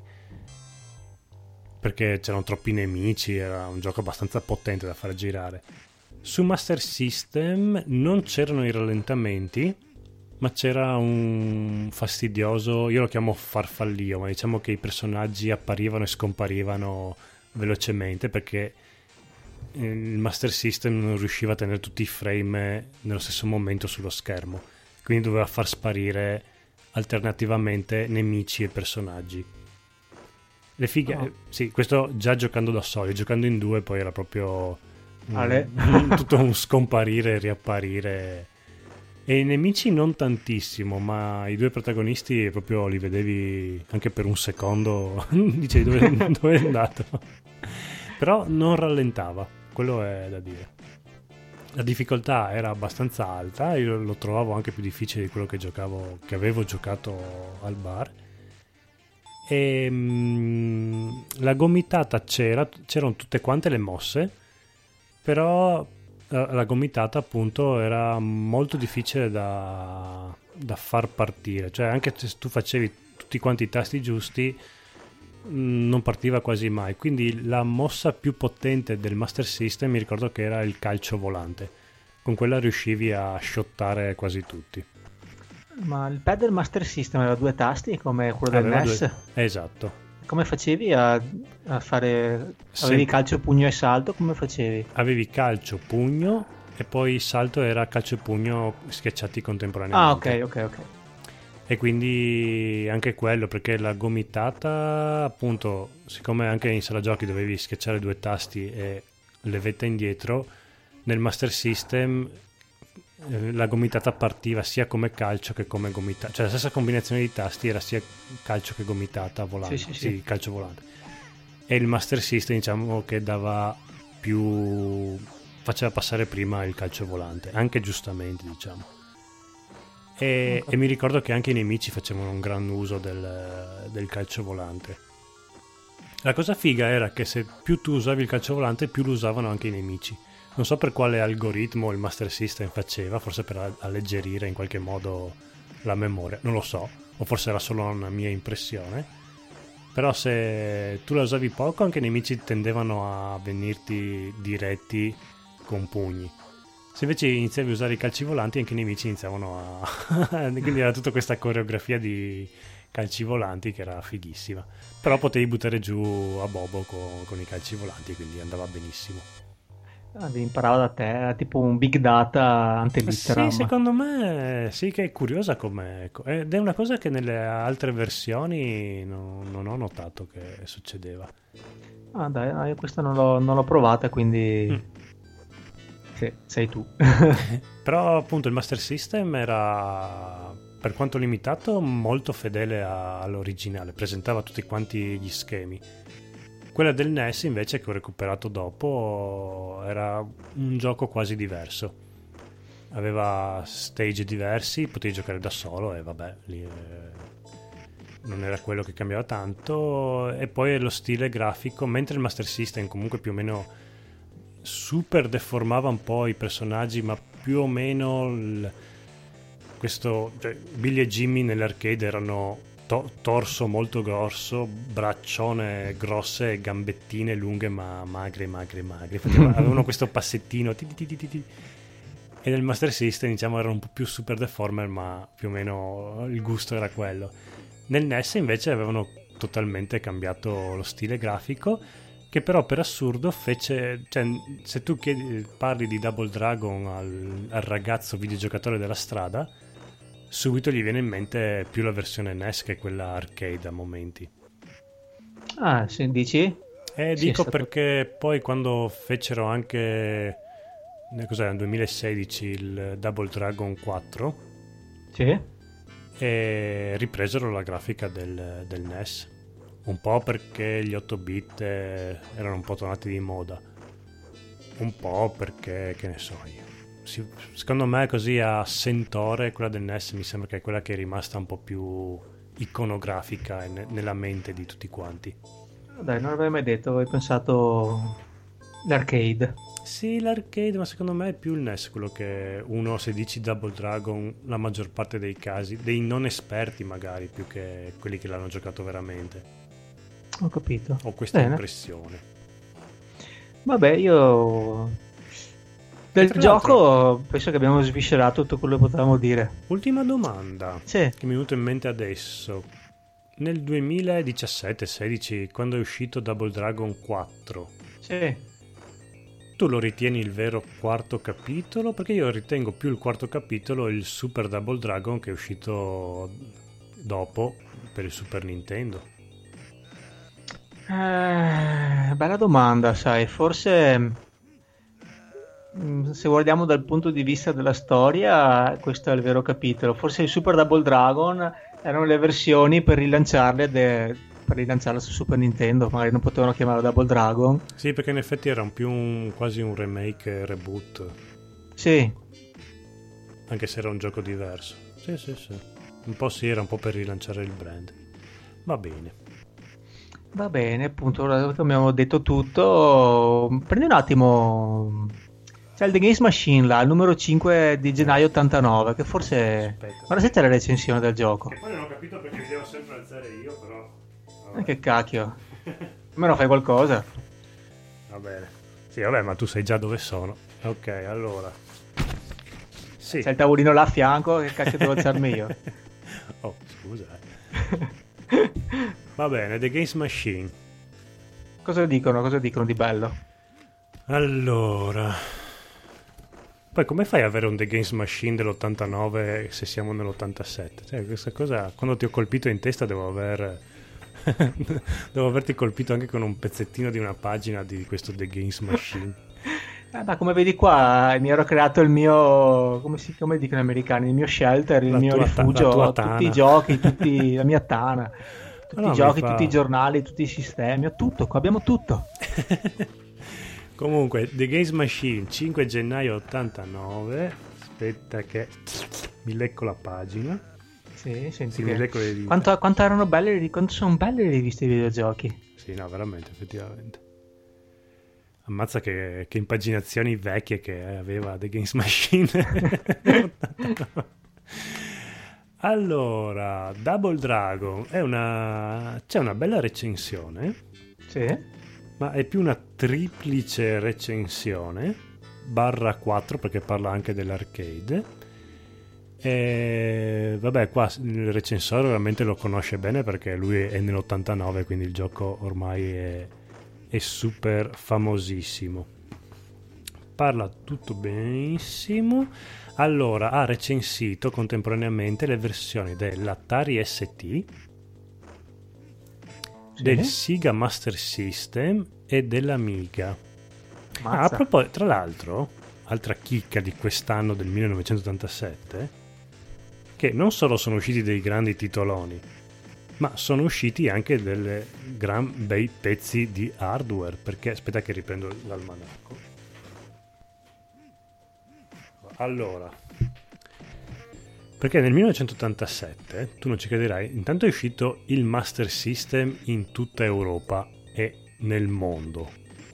Mm. Quindi, questo nella prima fase dell'87. Poi fi- nel novembre dell'87, per assurdo, il Master System era già presente in Giappone come Mark III. Ma non si sa per Sì. quale oscuro che era uscito nell'85, adesso non mi ricordo.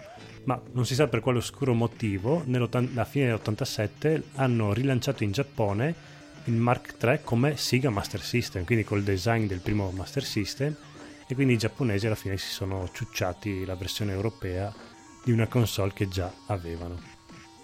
Mm, penso che sia puro, puro marketing, forse per uniformare.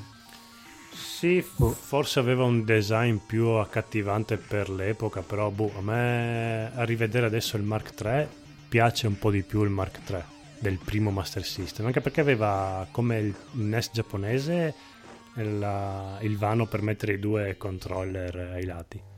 Sì, che lo rendeva molto figo. Comunque, sempre in quest'anno fantastico, è uscito il Mm. Sega Master System. L'Atari ha cicciato fuori l'Atari 7800. Tu ce l'hai l'Atari 7800? Ah, certo, che domanda. dopo, dopo te lo tiro fuori, no? Vedi che è no, no, lascialo, l'armadio, lascialo dopo lì, lo lascialo lì. No, no, dopo magari prendiamo un Mega Drive o un Super Nintendo. Poi la Sierra Online pubblica Police Quest. Uh, Qua è una bomba non da poco. La NEC mette in vendita il PC, il PC Engine. Che non ho mai capito come si pronuncia perché io da, da bambino lo chiamavo PC Engine. Anche facendomi Sì. bullo de- della mia pronuncia English. Tu come l'hai chiamato? Io chiamo anch'io PC Engine, dopo Sì. non so se PC Engine Boh, sia ma- più... Non so, quando, eravamo, quando avevamo internet vedevo che gli youtuber facevano sempre engine, engine, quindi ho, dedotto che sia il modo giusto che Vabbè, eh, Final Fantasy e Mega Man l'abbiamo già detto prima, Street mia. Fighter. Prima abbiamo detto che esce Fantasy Star, che è il primo capitolo di una saga di giochi di ruolo bellissima, che però è morta negli anni dopo. Però adesso, quando in questo 1987 va alla grande, e viene fondata l'Electronic Arts, Uh, eh, che adesso nell'87 diciamo eh, chi, che cazzo è, però dopo abbiamo visto cosa è diventata. E Dulcis in Fundum, la Namco sviluppa la sua storica scheda per gli arcade, la Namco System 1.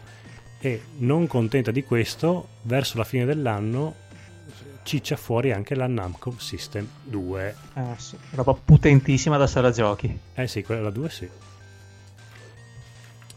Stavamo dicendo che mi hai fatto alzare, che adesso non mi ricordo più. Ah sì, la doppia recensione che era anche per Master System che esce in questo anno in tutta Europa, però nell'89 il recensore ce l'aveva già bello bello a casa sua. Vuoi che ti leggo la recensione? Che poi la cosa fighissima di adesso sfogliando questo The Games Machine che mi è venuta in mente è che nelle riviste le fotografie molto spesso erano proprio fotografie dello schermo, cioè il redattore fotografava con la macchina fotografica lo schermo del televisore. E poi tagliavano e incollavano. sì, no, no, beh, il- come venivano impaginate negli anni 80 le riviste di videogiochi è una cosa stupenda, perché proprio è un ritaglia e incolla proprio eh, fisico, analogico. Artigianale, diciamo. artigianale, sì, c'era poco digitale per impaginare e, e se c'era tipo dovevi lasciare gli spazi vuoti con delle mega X per dire allo stampatore qua mettici la foto 3 è per quello che dopo venivano fuori tanti casini con le impaginazioni poi in stampa ed erano riviste che erano fatte sì, usciv- erano mensili però ora che ti arriva il gioco, che lo giochi, che lo recensisci, che scrivi il pezzo e che poi mandi tutto allo stampatore per la stampa, sì, i, i tempi erano veramente stretti. E sì, ed è fighissimo appunto vedere, non so se... Guarda, guarda, hanno Eh? delle fotografie veramente stupende. È bello Poi- che fa vedere le versioni per Amiga, eh, cioè si, si fa anche vedere la comparazione proprio diretta tra versione Amiga, versione Atari ST e versione Master System. Sì, sì, proprio vedevi i colori stupendi. No, proprio Beh. vedevi anche proprio il- lo stile dei, dei personaggi come erano ridisegnati, oltre che i livelli. Sì, beh, tra quello di Master System e Amiga vedi che c'è veramente beh. un abisso. Allora, ti leggo la recensione. Quale vuoi? Hai l'Atari, l'Amiga e il Master System. Beh, allora diciamo, cominciamo con quella che è più nel mio cuore, che è l'Amiga. Allora, l'Amiga che si becca un bel 63%. Mm, E andiamo a leggere il perché il redattore ha deciso di dargli un 63. Che diciamo che però il 63 è di. Nell'89 il 63 era diverso da un 63 che può esserci nel 2017-18. beh, sì, questa Non cosa esiste dei voti, cioè già adesso se prendi un 8 è Merda. merda che non so, che- tipo quando ero a scuola io se prendevo 8 era una roba, cioè avrei venduto, dato via il sangue per prendere 8. esatto. E anche un 63 comunque era un gioco che si poteva anche comprare, non era Beh. proprio sconsigliato da- dal redattore. Comunque, Amiga, non c'è che dire, animazione fluida e colori azzeccati, ma il resto? Prima di tutto gli sprite troppo piccoli rispetto all'originale. Vabbè, poverini. Che, che poi Ah, però in effetti l'Amiga, vabbè. Poi i fotogrammi di animazione troppo limitati, i personaggi sembrano degli spastici, con tutto rispetto per questo sì, c'era una Justice uh, Warrior, una politically correct action fantastica in questi anni. Non parliamo poi del sonoro, se quelli sono suoni campionati, allora io sono Harry Belafonte. Bello Harry Belafonte. e poi tenuto conto che io il gioco da bar lo, l'ho solo intravisto mentre compravo le sigarette, ecco, lui mi capisce molto bene perché anch'io l'ho purtroppo solo intravisto per quel poco che è rimasto al bar. Considerato che nel picchiaduro sono una pappamolla e visto che nella prima partita sono arrivato al punto dove bisogna superare la lancia, quindi penso all'ultimo stage dove ah, ci sì. sono le due lance che ti inforcano, fate voi il conto Certo, non siamo a livello di stronco commento, Double Dragon su Amiga è un gioco abbastanza carino. Preso di per sé, senza cioè riferimenti al conop originale, ma anche da solo non è niente di originale né di esaltante. Provatelo prima di comprarlo. Perché mm. in quest'anno fantastico dove noi siamo intrappolati si potevano anche noleggiare i giochi nelle grandi città. Da me è già tanto se qualcuno nell'87 vendeva videogiochi. Eh, anche da me, io c'è quello delle video, eh, ragazzo del negozio di videocassette che noleggiava anche i giochi per, eh, per, per, per, il NES. No, io quello, sarà che forse non avevo console a casa nell'87, ma non ho mai fatto caso se noleggiavano anche i giochi. Bello però. Quello un po' ma- manca. È mancato. Eh sì. Potremmo uscire, andare a noleggiare un videogioco. Eh, magari. Allora, poi cosa vuoi, Atari o Master System? Beh, vedo con la coda dell'occhio, andiamo con l'Atari che ha lo stesso punte, che ha preso lo stesso globale.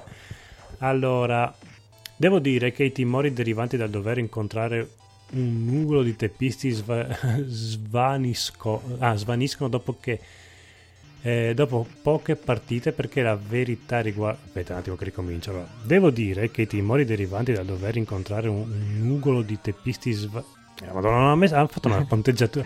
Vabbè, l'unico dei teppisti svaniscono. Vai tranquillo, riparti, riparti. Svaniscono dopo poche partite. Per, sì, perché non ha messo neanche una virgola per chilometri.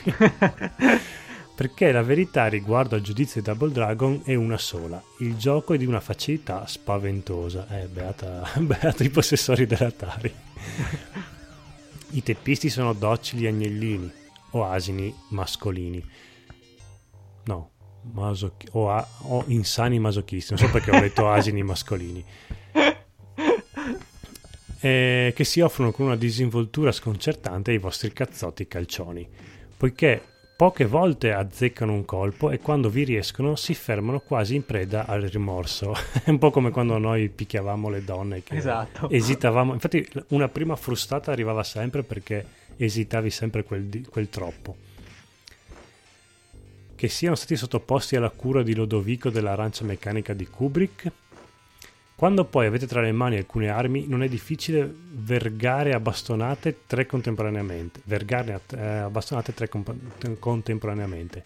Tra l'altro c'è la possibilità, come d'uso negli ultimi tempi, di ricominciare per 5 volte da dove si era finito nella partita precedente ed è un espediente che rende il gioco così facile, addirittura risibile, per non parla- parlare di alcuni bug insopportabili, ma almeno fossero solo quelli.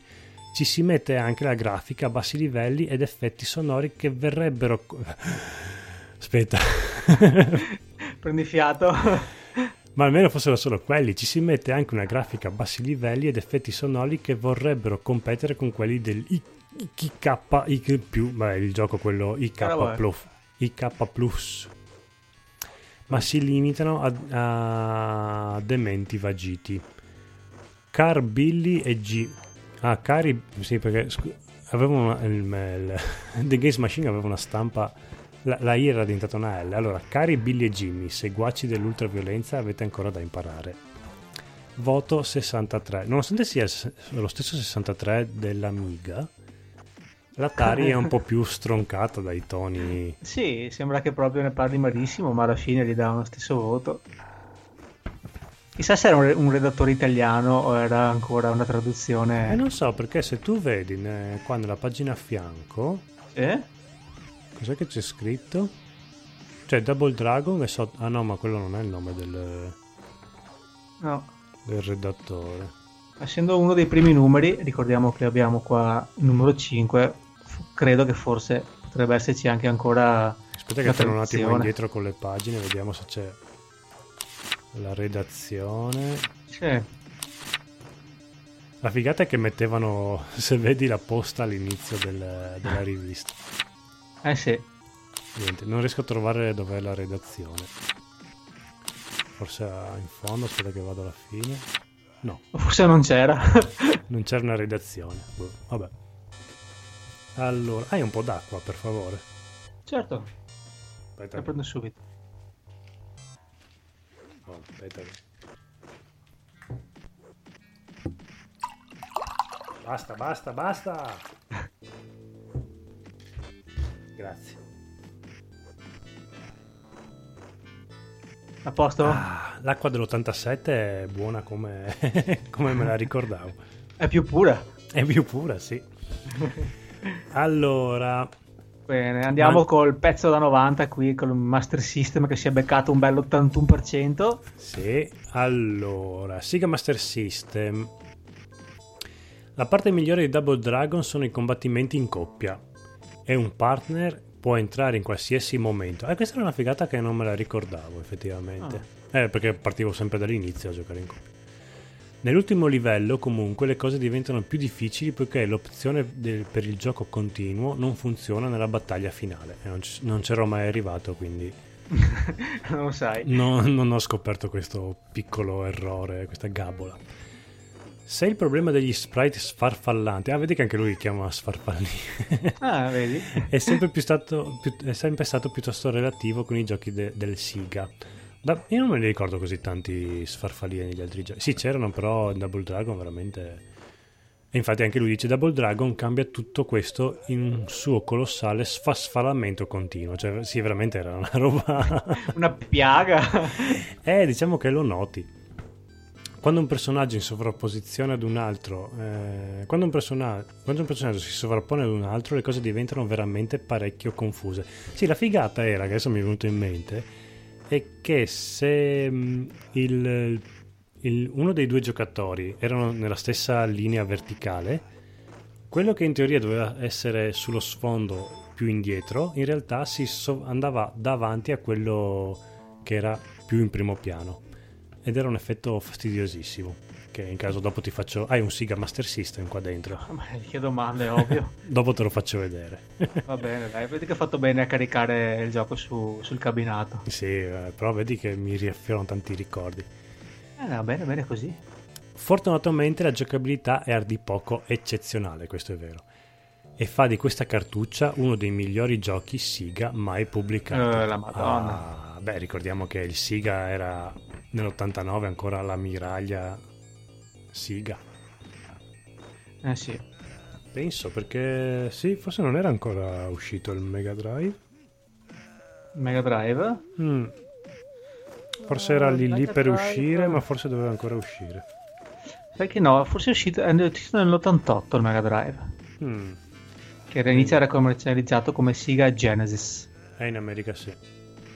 Vabbè, però il Master System aveva un parco giochi veramente ampio e bellissimo il Master System. Sei affezionatissimo. È la prima console, cosa vuoi? È gioco forza, è quella che dopo uno si porta sempre dietro. Anche se in realtà dopo alla fine avevo otto giochi in tutto. Però sai cosa che mi è venuto in mente? Che in questi fine anni 80 s- è vero che uno aveva pochi giochi, però te li, te li prestavi come se non ci fosse un domani, quindi i tuoi otto giochi si moltiplicavano per tutti gli amici che avevano la tua stessa console. Sì, E- e poi mi ricordo, cioè una volta, non so, io tipo Super Mario l'ho finito 200 volte. Cioè adesso finisco un gioco e lo vendo. Una Eh, volta sì. era quello, ti doveva durare per mesi, quindi te lo finivi, rifinivi, rifinivi, rifinivi a iosa prima di prestarlo. Esatto. Va bene, allora il gioco l'abbiamo direi abbastanza sviscerato. Sì, non so se hai qualche curiosità extra da aggiungere. Vediamo se ho qualche... Beh, un altro sui ricordo tuoi che...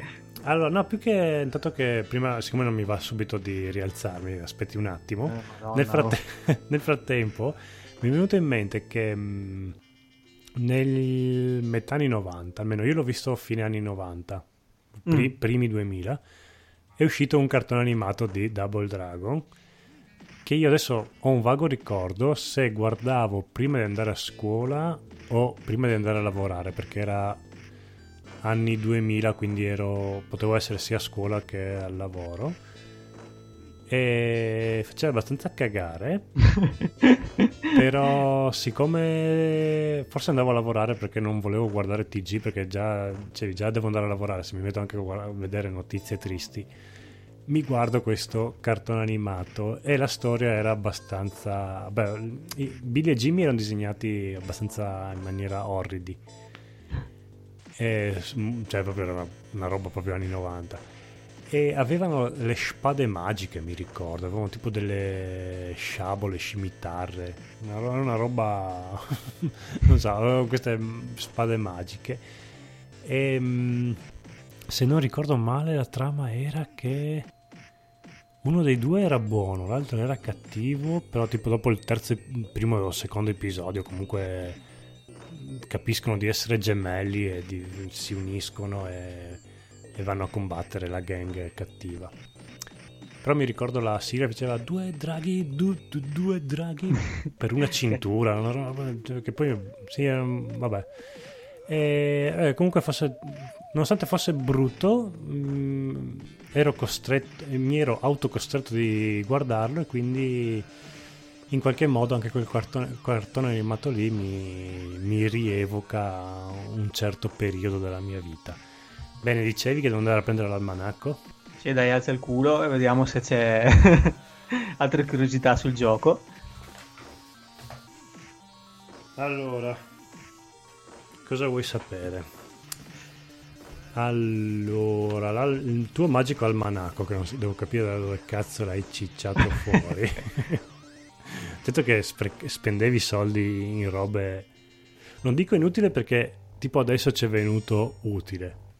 Però Eh, quando l'hai Avevo- comprato avevo- voglio- vorrei- volevo sapere co- cosa ti ha fatto sa- pensare che potrebbe essere, che ti potesse servire un almanacco su tutti i videogiochi usciti fino ad adesso.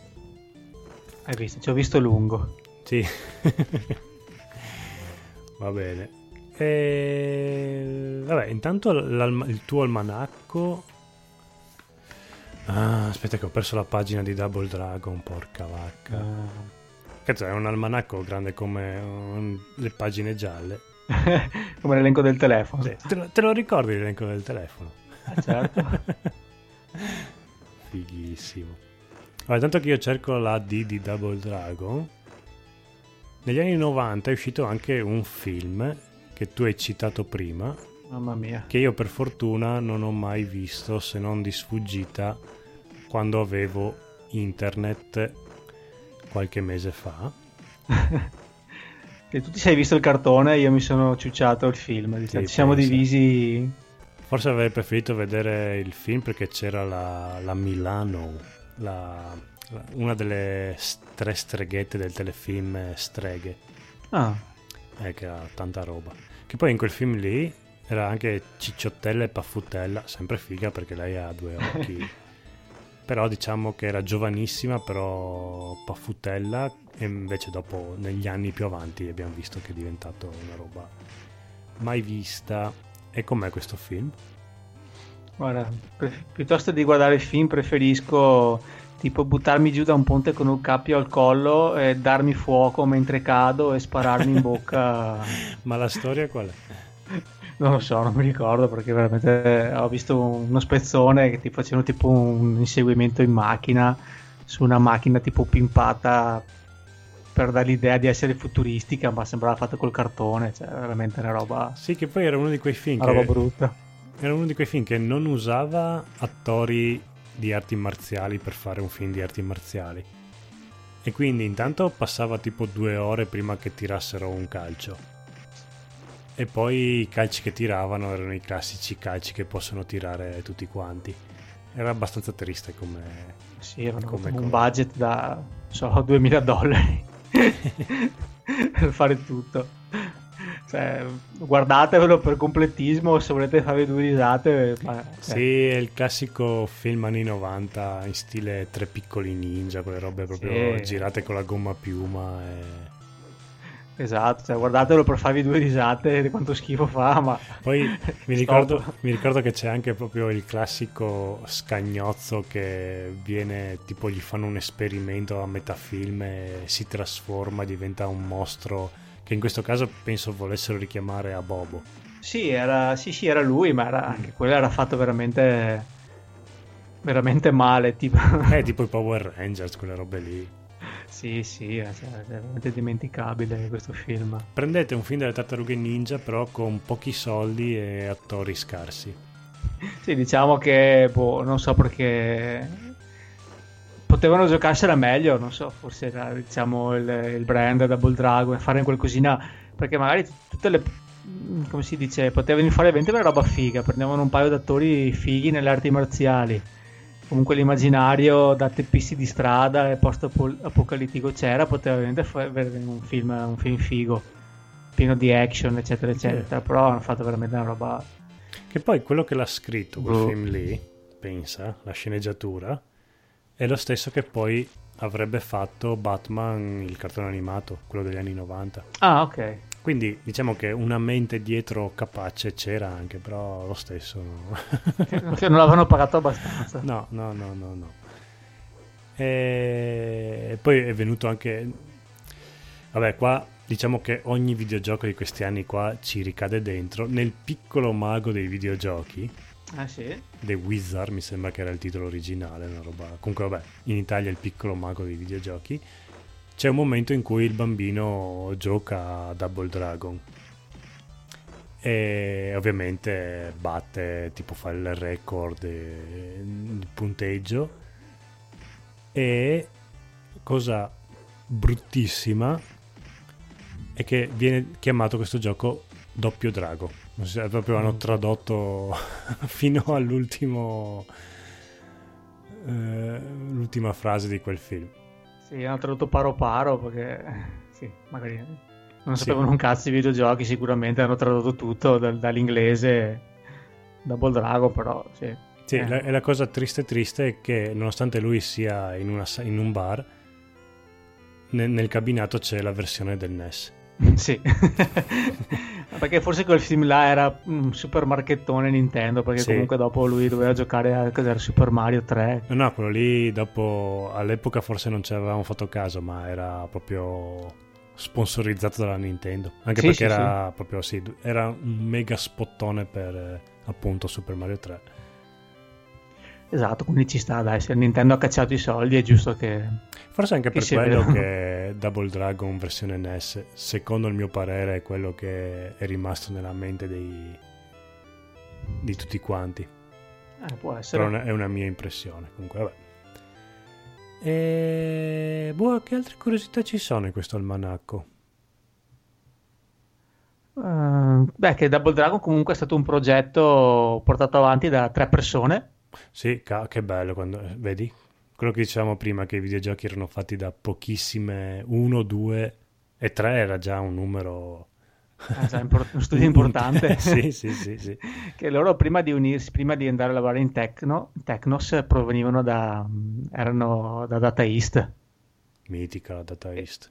E, e nel, nell'84 avevano fatto il mitico super leggendario Karate Champ. Eh beh.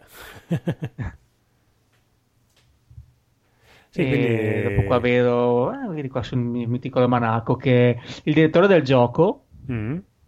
Kishimoto, sì. ha concepito il gioco intorno al 20 luglio 1986, che era il tredicesimo anniversario della morte di Bruce Lee. Eh, vedi quello che dicevo prima, che dicevi dei tre nomi di Billy Jimmy che erano esatto. ripresi da Enter of the Dragon. Sì. Dell'Operazione Dragon. E basta, direi che dopo le altre le hai dette tutte, quella dell'automobile l'hai detta, quella delle armi di Renegade me l'hai detta.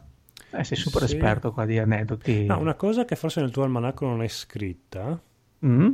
è che in Renegade c'era questa meccanica di un tasto per i colpi verso sinistra e un tasto per i colpi ves- verso destra.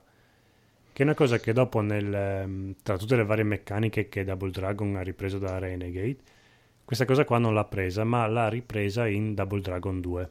Infatti in Double Dragon 2 hai destra e sinistra come, come, come tasti combinati. Ah. Ed è una cosa che poi in Double Dragon 3 e in quelli dopo invece hanno di nuovo eliminato. Probabilmente perché da un lato quando ti impratichivi era funzionale, perché potevi subito girarti per picchiare i nemici che ti venivano alle spalle.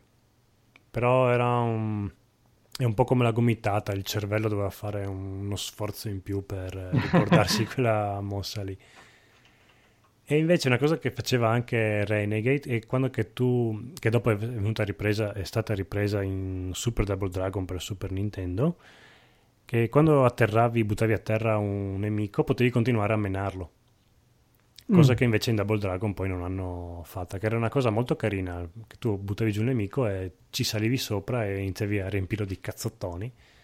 Eh beh, era, sempre bello. Sì, era di una cattiveria assurda.